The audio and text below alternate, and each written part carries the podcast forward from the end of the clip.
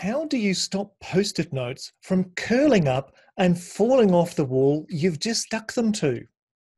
Post it notes are a common tool in the Enablers of Change toolkit, yet it appears that many of us don't know how to use them correctly. In today's episode, we're going to share with you a really simple way to overcome this problem. It's so cool, John. While post it notes have been around for 40 years, they never came with an instruction manual. Probably not a surprise, as they seem so simple to use. Yet most of us just grab the pad of post it notes, write something quickly on the page, then grip the bottom corner and pull it up diagonally towards the opposite corner. We then place it on a wall or a whiteboard and then often feel frustrated when the note is curled up so much that others can't read the brilliance we've just tried to share with the group. Or, John, worse still, as the group gathers around the display of post it notes and starts to discuss the ideas shared, the post it notes, one by one, start to fall off and flutter to the ground. Yes, Denise, it's just like those autumn leaves falling down to the ground. Most of us just accept this as a limitation of using post it notes, but it doesn't have to be. Pulling them upwards or sideways causes the notes to bend and they then don't adhere well to flat surfaces. Instead, remove them by slightly lifting the middle of the bottom edge and pulling it towards you, away from the sticky edge in a straight movement. That way, they remain flat and you can easily share your brilliance with others. This is awesome. Such a cool episode, John. For those that like to dig a bit deeper, it seems that this technique was first promoted by William Turner on the 17th of April 2015 in a 40 second video on YouTube. He works for Planet Safe Calendars in the US and has only uploaded two videos to YouTube. This one and then one the very next day promoting Planet Safe's wall tray accessory. It seems that many others then picked up on this post it note technique and promoted it more widely. One of those is a user experience designer from Denmark who published a short blog post in 2017. In it, he included an image representing the correct way to remove a post it note. The diagram shows how not to do it and then the way you should do it.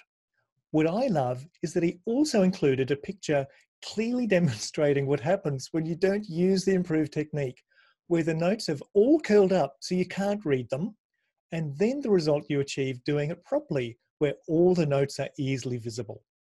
If you're listening to the podcast, you can see those pictures in the show notes. I love this. It's awesome. For the really curious ones among us, let's briefly touch on the creation of the post it note. It's one of those accidental innovation stories. It was back in 1968 when Dr. Spencer Silver in the United States was trying to create a super strong adhesive at 3M to help hold aeroplanes together. One of his experiments produced almost the opposite of what he was looking for. He'd created a unique low tack adhesive that, while it would stick to things, it was easily removed and could be repositioned multiple times. Instead of throwing it out, he promoted his discovery for five years to his colleagues at 3M, but no one was able to think of a suitable use for it. Then, as the story goes, his colleague Art Fry was singing in his local church choir and became frustrated when his bookmarks kept falling out of his hymnal. He recalled Spencer's invention, put some of the adhesive on the back of his bookmarks, which then happily stayed in place, John. oh, it's such a good story, Denise. Art then further developed the idea at 3M and later released the yellow coloured notes in 1977. But why were they yellow, you may ask? Simple. When developing the idea, he could access yellow scrap paper for free from the lab next to his. You can read a lovely transcript provided by 3M about this, and we'll provide the link in the show notes. It describes how the three characters of the story, Spencer Silver, Art Fry, and Jeff Nicholson, all collaborated to develop what we now know as the post it note. The transcript of that interview finishes with these salient comments by Jeff. When you get down to it with innovation, a lot of people are required to make it successful marketing, sales, even the accountants. But you sometimes have to fight for it. And that's inevitable in something that changes the basis of competition. People resist change. Oh, Denise, this is such a good take home message for us as enablers of change. Absolutely, John. It's awesome.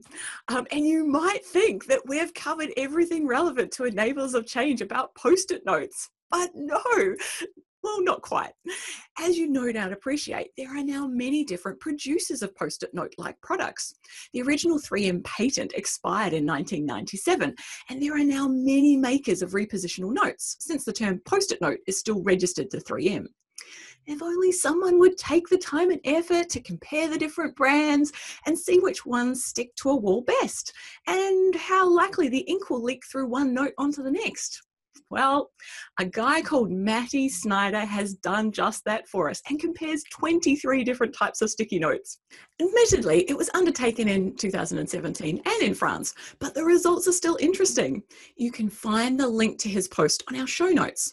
But the take home message is that a 3M recycled post it note not only beat the newcomers to the market, but also the original 3M post it note.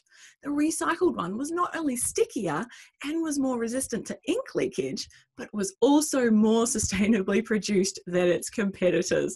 Win win, John. Wow, isn't that interesting, Denise? So there you have it, folks. Grab the bottom edge of the post it note and pull it down and away from the sticky edge in a straight movement. And you now know not only how to use post it notes properly, but some more of their interesting background. Well, you've heard our thoughts. Now we'd like to hear yours. Add a comment below the blog post and tell us about your experiences with post it notes, including any tips and further ideas about them. We don't want this to be just a one way conversation. Join in by sharing your thoughts and ideas with us. Who knew post it notes could be such a good episode? Um, so, thanks, folks, for joining us on this Enablers of Change episode. Remember to subscribe if you'd like to know when new episodes are available.